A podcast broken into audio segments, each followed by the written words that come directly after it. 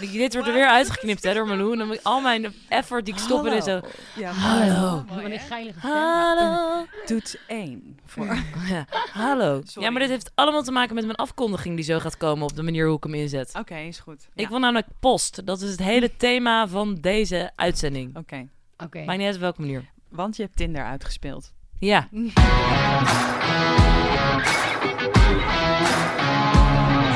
Er woont gewoon niemand in mijn omgeving in West. Ik twijfel gewoon zelfs om te gaan verhuizen naar een ander deel in de stad. Oké. Hallo en welkom bij de zoveelste aflevering van Ik zag iets moois van het Parool. Ja, de podcast voor chagrijnig volk en optimistisch geluid vanuit Vondel CS. Waarin wij gaan praten over, misschien raad je het al, iets wat onze aandacht heeft getrokken. Waarvan wij dachten, hé, hey, dat is mooi. En met wij bedoel ik mezelf en de vrouw. Je hoorde haar net zo al. Ze zit tegenover me, Katelijne Blok. Ze is programmamaker, feminist, columnist, oprichter van het feministische online platform de Titty Mac. Katelijne woont in de Baarsjes. Welkom in je eigen podcast. Ik dacht zo erg dat deze zin opeens uitgebreid zou worden door iets anders. Maar goed, ik hou weer wijselijk over mijn mond. Eh, ja, en naast mij zit eh, Malou Ze zit op. Tinder. Iedereen meteen zo, oké, kut, nu naar West en daar installeren. Door Ehm, de baarsjes lopen en op Tinder kijken. Anders kun je naar de Albert Heijn of de Jan van Galen. Afdeling fruitproducten. Nee, grapje. Oké.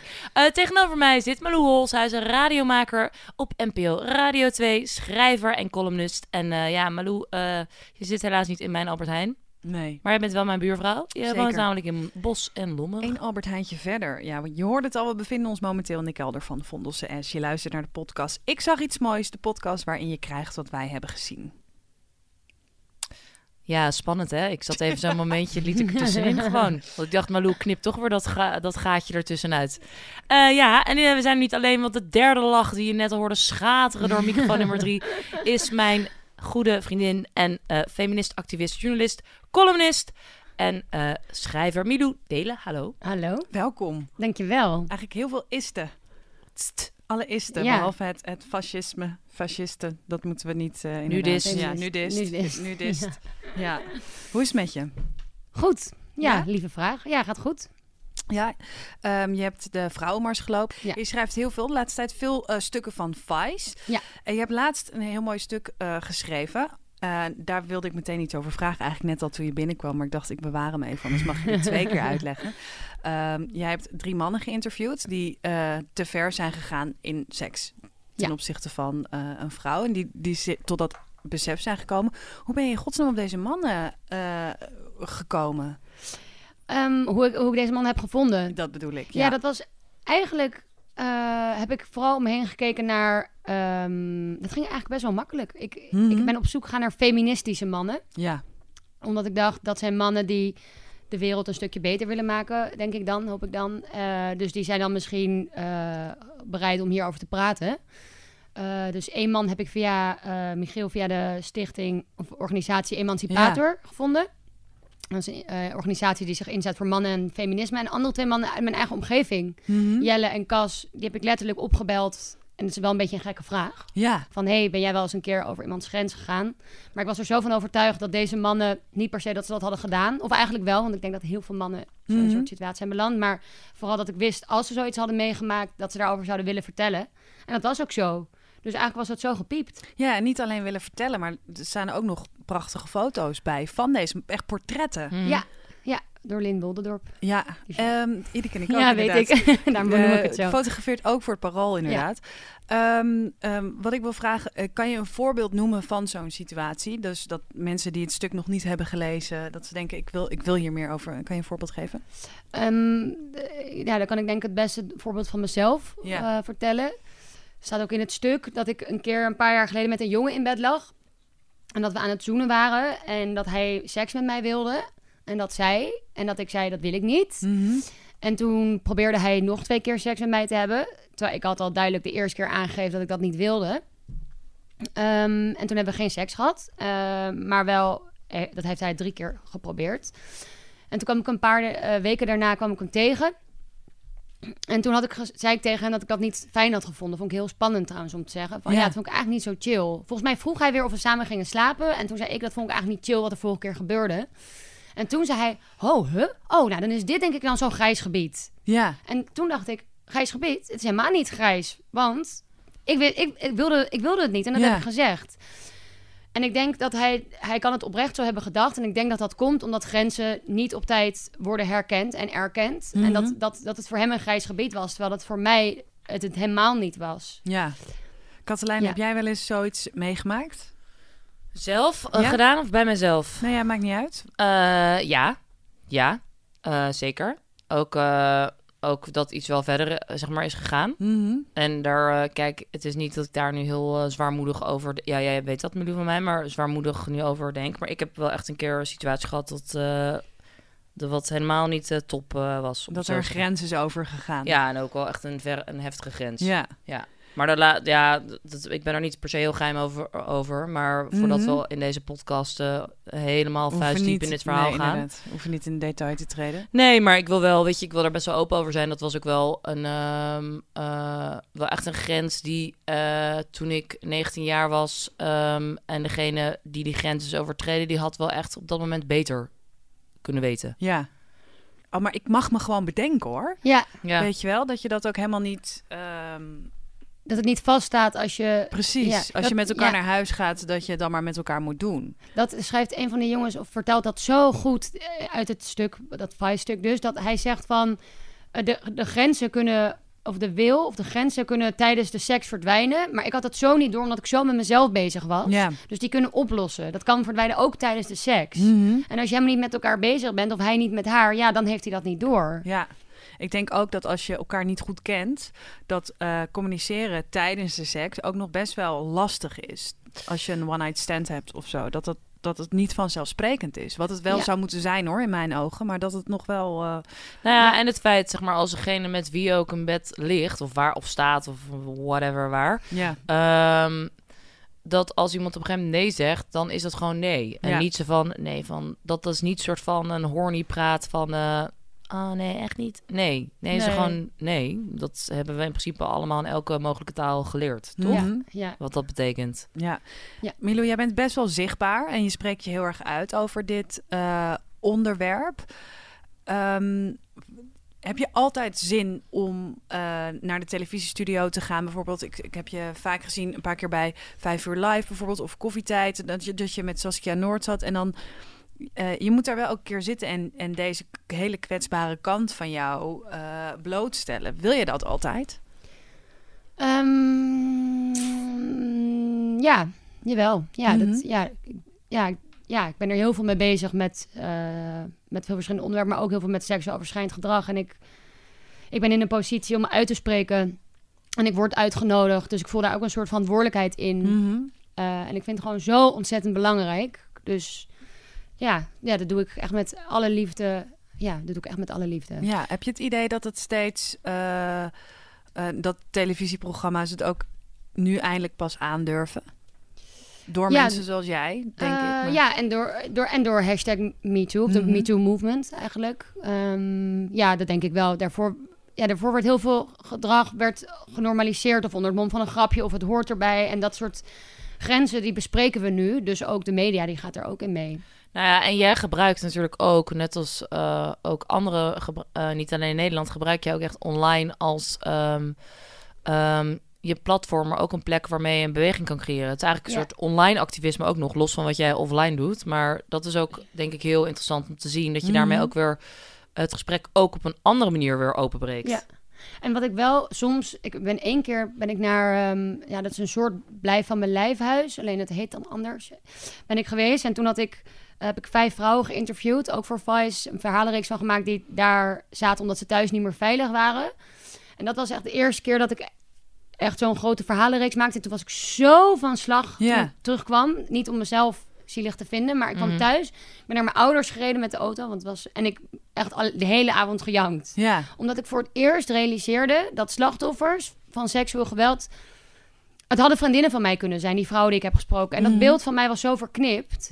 Ik had een bepaald stereotype beeld van wie slachtoffers zouden zijn. En daar zaten vrouwen tegenover mij van mijn leeftijd, die Ja. op mij leken. En ik dacht, hè, hoe kan dit? Ja, je kijkt eigenlijk een beetje jezelf in de ogen. Ja, ik, en ik, dat was alweer twee jaar geleden. Ik was er echt in shock door. En dat heeft me echt geraakt.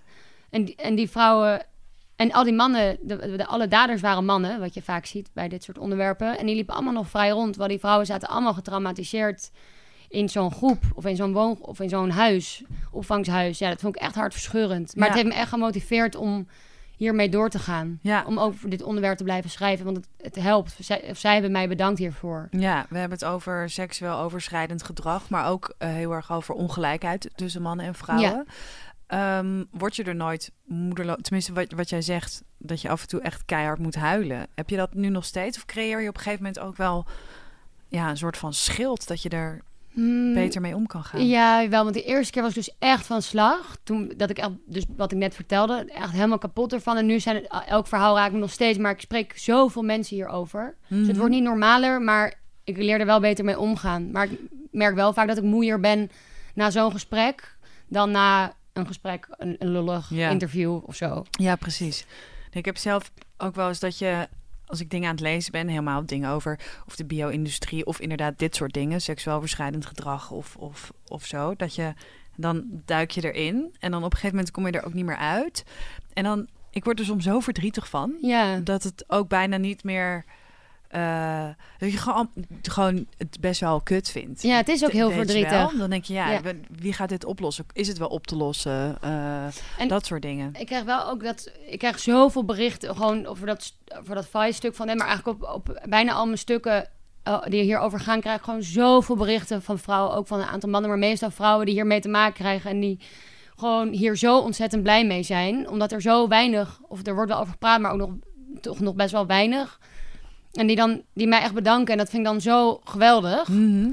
Dat ik hun kan helpen op een kleine manier. En kan je af en toe ook, want ehm, eh, het, dat voelt misschien ook al bijna gek om te zeggen van ja, er zijn veel mensen met veel grotere problemen. En, en dan is dat hoe ik me voel, is bijna heel aan wat zij meemaken of hebben meegemaakt. Maar ehm, kan jij zelf ook af en toe het voor jezelf een, een rustmoment pakken? Want ik bedoel, je krijgt, eh, weet je, los van alle verhalen die je ophaalt en schrijft en spreekt, krijg je ook natuurlijk inderdaad online mensen eh, benaderen je heel snel. Ja. Ehm, kan je dat af en toe ook loslaten? De verhalen die je eh, krijgt, eh, binnenkrijgt of inderdaad waar je over schrijft of over praat? Nee, dat kan ik niet zo goed. Nee, kan ik niet zo goed loslaten.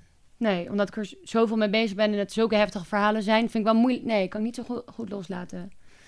Nee, En ook reacties op social media en zo gaat Ja. natuurlijk altijd door. ja, ik wil, en misschien wel mooi om te vertellen, of, of dat komt het pas aan het eind van het gesprek. Nou, ik vertel het Nee, gewoon ja, nu. Ja. vertel. is dat ik donderdag in de trein terug zat van de Universiteit Leiden. Had ik een lezing gegeven over feminisme. En ik zat in de trein terug met een vriend. En we raakten aan het praten met een meisje, want wij zaten gewoon nog wijn te drinken in de trein. En ik voel van, het was vier uur s'nachts of zo. En ik zei van, ja, waar ga jij eigenlijk naartoe? Want ja, gewoon normale vragen. En zei ze, ja, ik kom uit Tilburg, heel erg ruzie met mijn moeder. En misschien staat er een vriend van mijn moeder op het station te wachten. En het was gewoon zo'n fucking vaag verhaal. En toen zei ik van, oké, nou, misschien moeten we hem even bellen. Ik maakte hem, je Ja. aan alles dat het gewoon niet oké was. Zei ze, ja, mijn telefoon is uitgevallen. Ze had geen geld, ze had helemaal niks. En, op zo, en die, San, of nee, die vriend met wie ik was, Ja. die zei van, nou ja, oké, we moeten nu gaan, want we kwamen op, aan op het station. Maar ik, kon dat niet, ik kan dat niet loslaten. Ik kan haar niet daar laten, aan haar lot overlaten. Nee. Zo voelt het wel. Het is eigenlijk niet mijn verantwoordelijkheid, maar op zo'n moment vind ik het wel mijn verantwoordelijkheid. Mhm. Ja. En hij zei alleen maar, hij was ook lief tegen haar, maar hij zei wel van, kom op, we moeten gaan. En toen dacht ik, en zij, zij kon niks. Mhm. En toen hebben we maar een hotel voor haar geboekt Mhm. omdat ik niet nu credits naar mezelf, maar want wat doe je anders op zo'n moment? Je kan haar toch daar niet laten staan. Waarschijnlijk had je jezelf dan nu ook nog afgevraagd... wat is er met dat meisje is er gebeurd? gebeurd? Want Ja. zo'n meisje, ik ben gewoon echt bang dat zij dan zou gaan rondlopen op Centraal Station en met vage types aan de praat raakt. Of bij iemand gaat slapen bij wie ze helemaal niet Mhm. wil slapen. Dus dit zijn wel situaties die ik ook in mijn dagelijks leven meemaak, die ik dus niet kan loslaten, maar ook niet wil loslaten. Ja. Nee. Het is heel moeilijk hoor. Ik heb een keer in een situatie gezeten, het was voor mijn deur. eh, werd er een eh, vrouw door haar ehm, eh, ex-man echt gewoon in elkaar geramd. En eh, het was echt ontzettend heftig. En dat was net die ene keer dat ik eventjes snel naar Albert Heijn ging en mijn telefoon thuis liet liggen. Dus ik kon ook voor mijn gevoel niks doen. Ik kon geen politie bellen. Dus ik ging bij mijn buren een beetje aanbellen die eh, op de begaande grond woonden. Maar voordat je dus iemand hebt die waar je tegen kan zeggen: Oké, wil je met mij meelopen? We moeten, naast, we, we moeten er naartoe lopen. Ja. We moeten er heel dichtbij gaan staan. En, en in ieder geval hopen dat deze man dan ja, zich geïntimideerd voelt door ons. Maar ik denk dat ik, dat ik vier, vijf mannen ehm, heb aangesproken. En, en eens deed zelfs alsof hij mij gewoon alsof ik er niet was. Dus die Oh. deed zijn fiets open en die, die keek echt de andere kant op. En het was heel heftig. Er stonden heel veel mensen voor het raam. Shit. Maar mensen doen, ja, mensen vinden dat toch echt heel eng. Mensen vinden Maar- Ja. mensen eng. Maar Ja, vinden jullie dat we ja. te individualistisch zijn? Merk je dat? Ja, Hoe bedoel je? Hierin? Nou ja, dat we soms inderdaad te veel bezig zijn met ons eigen dingetjes en niet naar een groter geheel kijken of te weinig, oh, weet je, de hand toereiken naar anderen. Ehm, ja, dat, ja, weet ik niet. Ja, dat wordt gezegd. Ja, ervaar ik het zelf niet. Maar En jij? Want ja, jij wel z- trouwens wel, want ik zie... Maar ja, ik weet niet of dat... indi- Sorry hoor, maar ik weet niet of dat individualistisch is. Maar wat... Me, nou ja, dat is misschien meer privilege. Maar dat mensen om me heen zeggen... Nou, dat valt toch wel mee. En ik merk Mhm. er zelf helemaal niks van. Ik heb niks te maken met straatintimidatie. Ik zie geen seks. Ik ken niemand die is verkracht, zeggen mensen Ja. wel eens tegen mij. En dan, dan denk ik wel... Holy shit. Ja, dat jij, dat jij het niet ziet... betekent niet dat het niet, niet er is. Ja. Nee. Ik denk dat het, het een beetje te maken heeft met wat ik net zei. Dat als je je ergens in verdiept en dan, denk, dan de conclusie trekt... oh, dat is, dit is dus gewoon hoe het is... dat ik niet wil zeggen dat ik vind dat we veel te individualistisch zijn. Ik wil Ja. eigenlijk gewoon nog geloven dat dat helemaal niet zo is. En dat, ik, Ja. dat er heel veel mensen zijn die... eh, ja, die eigenlijk altijd wel op zoek zijn naar een praatje... of eh, Ja. kunnen, kunnen, kunnen helpen, of iemand kunnen helpen, ja. Ja. Dus Jij? Nou, ja. Het ding, ja, ik ben zelf echt een super idealist en ook een optimist. Ja. Eh, nou, ja, dat is uit ik. te kijken van, we know. ja. Ehm, maar eh, dus ik hoop, en wat je ook zegt, ik wil geloven dat we ehm, met elkaar sterk staan. Maar ja, tuurlijk, er is ook inderdaad wel iemand die je dan, eh, als, als er daadwerkelijk hulp nodig is, inderdaad wel doet alsof hij opeens eh, niks hoort of niks ziet. Of inderdaad, ja, ik ken ook wel eens mensen zeggen, ja, hoezo eh, moet dit? Of hoezo, dit is toch helemaal niet meer aan de Ja. orde. Ehm, maar ik heb wel weer echt, maar daar gaan we het ook nog over hebben. Mhm. Ik word wel echt ontzettend gelukkig als ik opeens, of het nou een march is voor het klimaat of voor Women's March of ehm, op andere plekken, of als ik zie dat het kan al iets kleins zijn, ehm, dat mensen bijvoorbeeld, eh, I don't know, eh, in een café even vragen van, oh, gaat het? Als iemand bijvoorbeeld, ik noem wat, verkeerdje neerzet of, of bijna valt of iets, weet je, dat af en toe dat omkijken naar elkaar, dat zie ik wel echt nog gebeuren veel omheen. Dus Dus ik moet ook zeggen dat ehm, uiteindelijk, want ik, ik trof dus vijf mensen die, eh, die eh, mijn eh, vraag negeerden. Maar ik trof ook één vrouw, Lisa heet ze. En zij kwam naar beneden en zij ging naast mij staan. En zij wist eigenlijk ook niet wat ze moest doen, maar ze stond er wel. En uiteindelijk is deze man vertrokken. Die is weggerend met de telefoon van de vrouw. En toen zei ze, nu ben ik heel bang dat, dat hij ehm, mijn bankrekening gaat plunderen. Want alles, alles is natuurlijk met die telefoon. En toen heeft eh, Lisa heeft meteen eh, eh, de ING opgebeld en verteld wat er aan de hand was, zodat die passen direct ehm, eh, Oh, geblokkeerd wow. konden worden. Dus ik, dat, ik hoop dan ja. dat ook mensen, als mensen dit horen, dat, dat je dan denkt, oh ja, weet je wel, dan het is niet niet 50-50, het is niet iedereen, maar dan, ja, dan was het nu 1 op 5. Maar het was wel echt een, een, ja. een fantastische eh, persoon. Ja, dus wat- die wat tref top. je dan ook. Tuurlijk, die dat zijn er heel natuurlijk fijn. ook. Ja. Ik probeer me dan ook wel een beetje daarop te focussen. Ja. Eh, zonder, want anders denk ik ook dat dat is eigenlijk ook een beetje waarom we deze podcast zijn begonnen. Dat eh, eh, heel vaak koffieafspraken in de stad en dan moet je daar. En als ik ergens aankwam, dan was ik altijd aan het zeiken over waarom ik te laat. Ik sowieso altijd te laat, weet je wel. Maar dan had je een beetje, ja, zeik-excuses van eh, heel druk in de stad en dit was kut en en en Fietsers du- ja, gejat. fietsers Ja. gejat en eh, Ja. duiven. Ongeveer iedereen had het gedaan. Ja, dan denk je, oh, maar dat hoeft dus helemaal niet. Dit is mijn eigen keuze. Het is mijn eigen keuze om, om zo door een stad te fietsen. Ja. Ik kan er ook gewoon voor kiezen om eh, door de stad te kiezen en te denken, nou, wat gebeurt hier eigenlijk? Heel mooi, Ja, zeker. Katelijnen. Ik zit echt te stoven in deze kelder. Hoe, hoe vind je dit? Hoe vind je dit bruggetje naar... Prachtig. Ja, ik heb bijna Ja, zin om, ja, me- ja, ik heb ook bijna, ik heb bijna om een lichtvoetige noot toe te voegen zin om gewoon mijn shirt te trekken. Maar het, is, Ja. het is dus, als mensen niet weten hoe Vondel 6 kelder eruit ziet. Je hebt een enorme grote glazen ruit. Waarop ik zeg maar kan uitkijken op het restaurant. En iedereen in het restaurant kan mij zien. Ja, Nu ben ik niet de meest preutse persoon, maar ik dacht, het is misschien ook niet helemaal de setting. ja. Precies. nou ja, precies, dat kan ook nog wel. Maar ehm, jij voelt het brugje, eh, heb je prachtig naar mij eh Zeker. Ik toegepraat. wil heel graag naar jouw moment van... eh, Zou ik nog even week. verbaasd reageren? Oh, zal ik beginnen? Ja. ik ben altijd weer opnieuw verbaasd. Ehm, nou, ja, eh, ik zag iets moois eh, voor mij. Eh, ik heb, eh, ehm, ik zat erna nog te kiezen. Dat ik dacht van, oké, waar ga ik over vertellen? Maar ik wilde toch, ehm, ik ga de- deze keer dacht ik, ik ga eens even over de kunst praten. yes. Ehm, en ik had iets moois gezien. Afgelopen zondag ook. Ehm, en eh, nou, ik liep eh, op het Museumplein.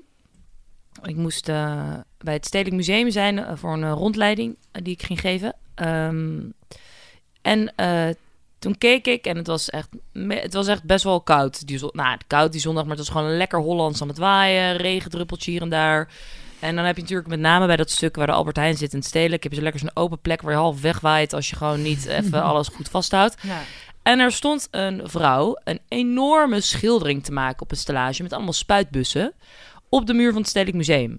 Tussen het café aan de linkerkant en de rechts bij de ingang van het Stedelijk. Ehm, echt te gek. En het is speciaal gedaan vanwege ook eh, Internationale Vrouwendag. Ehm, eh, het was toen in het Stedelijk Museum had Mama Cash had, eh, een festival georganiseerd. Ehm, en dit was gedaan door een kunstenaar, eh Shilo Shiv Suleman, eh, van het Fearless Collective. Ehm, en eh, dat is een collectief dat met vrouwen en ondervertegenwoordigde gemeenschappen wereldwijd kunstwerkende openbare ruimtes maakt. En Mhm. super kleurrijke muurschilderingen vaak. Ehm, en zij heeft uiteindelijk heeft een soort installatie gemaakt daar. Het is een soort collage. Ze heeft ook dingen gebruikt als protestborden en statements van mensen die die dag zijn gaan protesteren. Maar het is echt waanzinnig. En zij maken altijd schilderingen. Je zou ook nog echt, als je de kans hebt, het hangt nog steeds. Het hangt een paar weken hangt het op het stedelijk. Dat Oh, heeft uiteindelijk cool. ook de directeur van het stedelijk ook besloten. Dat het blijft hangen. Ehm, maar het is echt prachtig. En dan denk ik echt, het claimen, ehm, het terugclaimen van een ruimte kan dus ook eigenlijk gebeuren door zoiets moois eh, te maken en Mhm. neer te zetten. En ehm, het is eigenlijk een eh, soort, ja, het proces is voor eigenlijk een manier om een boodschap over te brengen, maar het is ook echt, ehm, het moet ook juist een schone en vreedzame eh, invulling zijn. Dus het is helemaal niet ehm, een gewelddadige boodschap of een, eh, een agressieve boodschap. Ehm, maar het is juist iets, ja, iets super moois en kleurrijks. En wat juist opeens op zo'n, weet je, zo'n muur staat. Een muur waar we allemaal gewoon langs kunnen lopen. Je is er geen kaartje voor te kopen, niks. Je kan er gewoon voor staan, je kan het zien. Ehm, en ja, dat vond ik zo prachtig. Vet. Het is Ja. ook wel echt iets, een heel mooie gedachte om iets te claimen door iets te geven. Ja, Is natuurlijk, ik wil het meteen zien. ja, Ik ga er zo even langs fietsen. Ja. Milou, wat voor moois heb jij mag zien? Ehm, nou, wat ik vet, wat ik, ja, wat ik mooi vond, het zou normaal moeten zijn, maar wat ik mooi vond, is dat ik de Women's March ging lopen Mhm. afgelopen eh, zondag. En ehm, dat ik heel veel mannen zag. Ja, Eh, veel meer vrouwen, maar ook een aantal mannen. Eh, en dat vind ik dan toch mooi om te zien dat steeds meer mannen zich uitspreken over het feminisme. En dat ook belangrijk vinden. En ehm, ja, dat eigenlijk. ja, Vond vond ik mooi. Mooi, heel mooi. Terwijl het eigenlijk normaal zou moeten zijn, hè? Dat veel mannen het ook lopen. Maar nou ja, ik vind toch. het ook. Ik heb er eh, naar gekeken en ik vond het ook ontroerend dat je dan de, dat je eh, vaders met dochters. En inderdaad, het is heel normaal. Dus het, het klinkt bijna een beetje lullig om te noemen of zo. Maar het is ja, toch eigenlijk ergens ook nog heel bijzonder, jammer genoeg. Ja, want feminisme wordt toch nog steeds als iets van vrouwen gezien, terwijl het is van ons allemaal. En op zo'n march is het toch de mannen die komen, ook al zijn het er weinig, het is gewoon top. Ja, Daarmee laten zij zien dat het ook voor mannen is. Dus En ook voor iedereen. Want ik vond voor ook, iedereen, ehm, zeker. eh, ik, ik liep onder andere ook met jou eh, zondag, maar ook al die verschillende borden met verschillende boodschappen, verschillende groepen. Hele grote groep Zuid-Amerikaanse vrouwen waren er, die renden elke keer, die trokken soort sprintjes en dan gingen ze met z'n allen zingen en dansen. ja. Het was zo super tof, als we het net ook eerder in het gesprek hadden over individualisme, dacht ik, hier is wel Ja. echt een collectief iets aan de gang. Zo fijn, want ik heb altijd toch het gevoel, want feminisme nu in 2020 speelt zich toch best wel online af, voor mijn Mhm. gevoel. En dan vind ik het zo fijn om te zien op zo'n dag zoals de March, dat echt wel heel veel mensen het heel erg belangrijk vinden. En Mhm. echt op, daarvoor de March gaan lopen. Vind ik zo fijn. ja, Echt veel mensen. mooi. Ja. Ik Ja. was in eh, het Westerpark en ik had een eh, afspraak met eh, een vriendin. En dat was een beetje een moeilijke afspraak. We hadden ook een best wel een lastig gesprek. Dat heb je soms. Ehm, en een heel erg beladen gesprek was ook ergens wel verdrietig. En ehm, eh, ik, zij zat met haar rug naar het raam en ik zat, ik boog me een beetje over haar. We zaten op, op een bankje, dus ik kon zien wat er buiten gebeurde. En we waren aan het praten en in dat gesprek zie ik in één keer in mijn ooghoek ehm, zie ik ja, allerlei kleurtjes, een beetje zo dwarrelen. Eh, en toen was er buiten eh, een, eh, een jonge gast, een man, in een fantastisch gekleurd eh, trainingspak en een legging. En hij had beenwarmers en een hele grote koptelefoon had hij om. En hij was voor het volle terras, was echt een van de eerste zonnige dagen eh, die we kwamen, was hij fantastische pirouetten aan het maken. Oh en toen eigenlijk ehm, was het heel, toen, toen zei ik tegen mijn vriendin, zei ik, ja, ik weet dat ik je nu onderbreek en ik weet dat, dat we zo meteen verder moeten praten hierover. Maar, Maar- je moet je eventjes omdraaien en je moet heel even genieten van wat er, eh, wat er gebeurt. En ehm, dat eh, wilde ik eigenlijk. Werd ze eventjes blij? Ja, ze werd blij. Oh ze werd fijn. inderdaad heel blij. Eh, en deze man ook. Ja, het terras, iedereen werd blij. Dat Ja. zag je ook. Dus dat, dat was mooi. Oh, wat en fijn. heel fijn. Wat ja. goed. Milou, jij bent een boek aan het schrijven. Ja. Samen met Daan Borrel. Hebben we het een maand geleden inmiddels ook met haar over gehad hier. Hoe gaat het nu? Goed. ja, het gaat heel goed. Ja? Als het goed is, is het bijna af. Dus, Mhm. eh, en verschijnt het in mei. Ja, het, ja, ja, het is, ja, we hopen dat het nu bijna af is. We, hebben ongeveer, we hopen dus een laatste versie ingeleverd. Is gewoon onge ja, ongelooflijk leuk Ja. geweest met Daan en het boek. En eh, kan niet wachten tot het uitkomt. Kan je heel even kort vertellen waar het over gaat? Dan weten de luisteraars dat en dan weten ze dat ze dat in mei moeten gaan kopen. Ja, ja, zeker allemaal kopen. Ja, het boek heet Krabben. En het gaat over het krabbenmand-effect. Mhm. Dus ook, ik ga het heel kort uitleggen, want Ja. het inhoudt goed. Ja. Ehm, als je een krab in een... Als je één krab in een mand hebt, dan krabt hij er makkelijk uit. Ja. Heb je meerdere krabben in een mand... Even kijken of ik het nu goed uitleg. Ja, en er wil er een krab uit, dan krabben die andere krabben die ene krab naar beneden. Mhm. En dit is een metafoor voor vrouwen. Ja. Dus wij, wij, wij, denken, of wij onderzoeken in ons boek of vrouwen elkaar ook klein houden. Mhm. En waarom we dat doen. Dus eigenlijk waarom vrouwen elkaar veroordelen. ja. Ik, ik zie jullie dus echt niet als krapjes. Nee, nou gelukkig. Gelukkig. Maar ik was wel een krabje vroeger. Ja? Ja, ik denk het wel. Ik zie ons eerder als soort sprinkhanen. Wij springen gewoon zo Of als een- ergens met de Ja, of een krabje die eruit. een dus... plaag. Maar, Take it over. maar, maar of als krabben die elkaar... Ja, elkaar helpen omhoog. Krapjes op trampolines. Nee, maar oké, krabjes die elkaar... Als we elkaar zouden laten, Ja. dan zouden we er allemaal uit kunnen. Mhm. Dus, nou ja. Dus daar gaat het boek over. En het was echt een feest om het te schrijven. En eh, Ja? Heb je ook eh, tot het einde... Want we hebben het met Daan hier inderdaad ook over gehad... over überhaupt het schrijven van een boek. Het gevoel, nou, jij schrijft ook een Ja, boek. dat is verschrikkelijk. Oh ja? Ja, ik, want jij blijft... Nou, jij bent sowieso een lachend mens. Maar heb je wel gewoon... Was het een, om het cliché termen te gebruiken... een zware bevalling? Of dacht je, nou... Nee, zo heb ik het niet, nee, zo heb ik het niet ervaren. Maar misschien ook omdat het echt... Soms waren er wel dagen dat ik dacht... Oh, pff, ik, wil, ik wil nu ook wel echt dat het af is. Als we Mhm. nu weer een paar maanden moeten schrijven, nee. Maar als, als dit het was, ongeveer, dan ben ik heel tevreden. Maar we waren ook met z'n tweeën. Dus als ik stress had, wat er natuurlijk was... Of zorgen, natuurlijk alles komt erbij kijken... dan belde ik Daan op en Ja. zei ik, ik ben bang. En dat, dat was ook wederzijds zo. En zo konden we elkaar geruststellen. Mhm. Nee, Ja. heb ik niet. Ik vond wel... eens- Nee, als, nee, ik vond het echt een heel, heel leuk proces. Dat is goed. Wat Ja. fijn. Ja, lees het boek. Lees het boek. Koop ligt- het boek. Het ligt bij mij in Ja. de winkel en eh, volg Milou Delen. Ja. Eh, nou ja, eigenlijk overal. Gewoon overal. Overal. En lees haar artikelen. Dankjewel dat je er was. Ja, dankjewel. Jullie dankjewel. Katelijne, jij ook bedankt. nou ja, graag gedaan. Ik wil, eh, ik wil wel terugkomen op mijn beginquote. Ja. Die jij misschien eruit hebt geknipt, dus ik ga het herhalen. Ja. Ehm, maar doe er namelijk strenge montage op mijn lange, zeverige eh, verhalen... die gelukkig Precies. compact zijn als je ze Deze luistert. podcast maar anders... duurt anders drie uur. Ja. Ja. dat is waar. Ik wil best wel een keer monologen, maar dan moet iemand gewoon voor me gaan zitten... en dan ga ik gewoon alleen maar los. Jij dit zegt alleen dat is dan. waar, I love Pak een sinaasappelkistje en ga in het park staan. Zijn jullie op mij aan het krabben, krabben manden nu? Totaal. ja, helemaal maar, gekrabbenmand. ja, maar, ja, ja. Eh, nee, ja, eh, mij lijkt het gewoon heerlijk als we gewoon een keer post krijgen. Oh ja, Oh je ja. wil post. Ja, maar ik niet alleen. Maar het lijkt me gewoon heel leuk dat dan iemand binnenkomt... het liefst Peter van de techniek en zegt... hé hey, meiden, er ligt hier een envelop. En waarover Oh. maakt het niet uit. Ge- Nou, maakt me gewoon niet uit. Maar gewoon het idee dat er gewoon post is... vind ik gewoon... Post naar Vondel CS. Post Ja. naar Vondel CS voor Ik zag iets moois. Of de redactie van het Parool. Daar kan je het ook naartoe sturen. Ehm, oh ja, we, ik, mo- we moeten nog iets zeggen. Oh. Ehm, 8 april staat eh, de Parool podcast Oké Millennial hier in uh, Vondels S. De kaartjes kan je kopen. En 6 juni staat eh, de podcast live. ehm, eh, ik zag iets moois. Zijn wij live eh, te bewonderen. Ook hier in Vondels S in het eh, West Festival. Nou, wat leuk. Dus Ja, we moeten iets moois aan doen. Zeker, we gaan, ja, dat, dat wordt, eh, al, jouw Tinder dates komen hier vertellen over het mooiste wat ze hebben gezien. Al mijn Tinder dates, ja.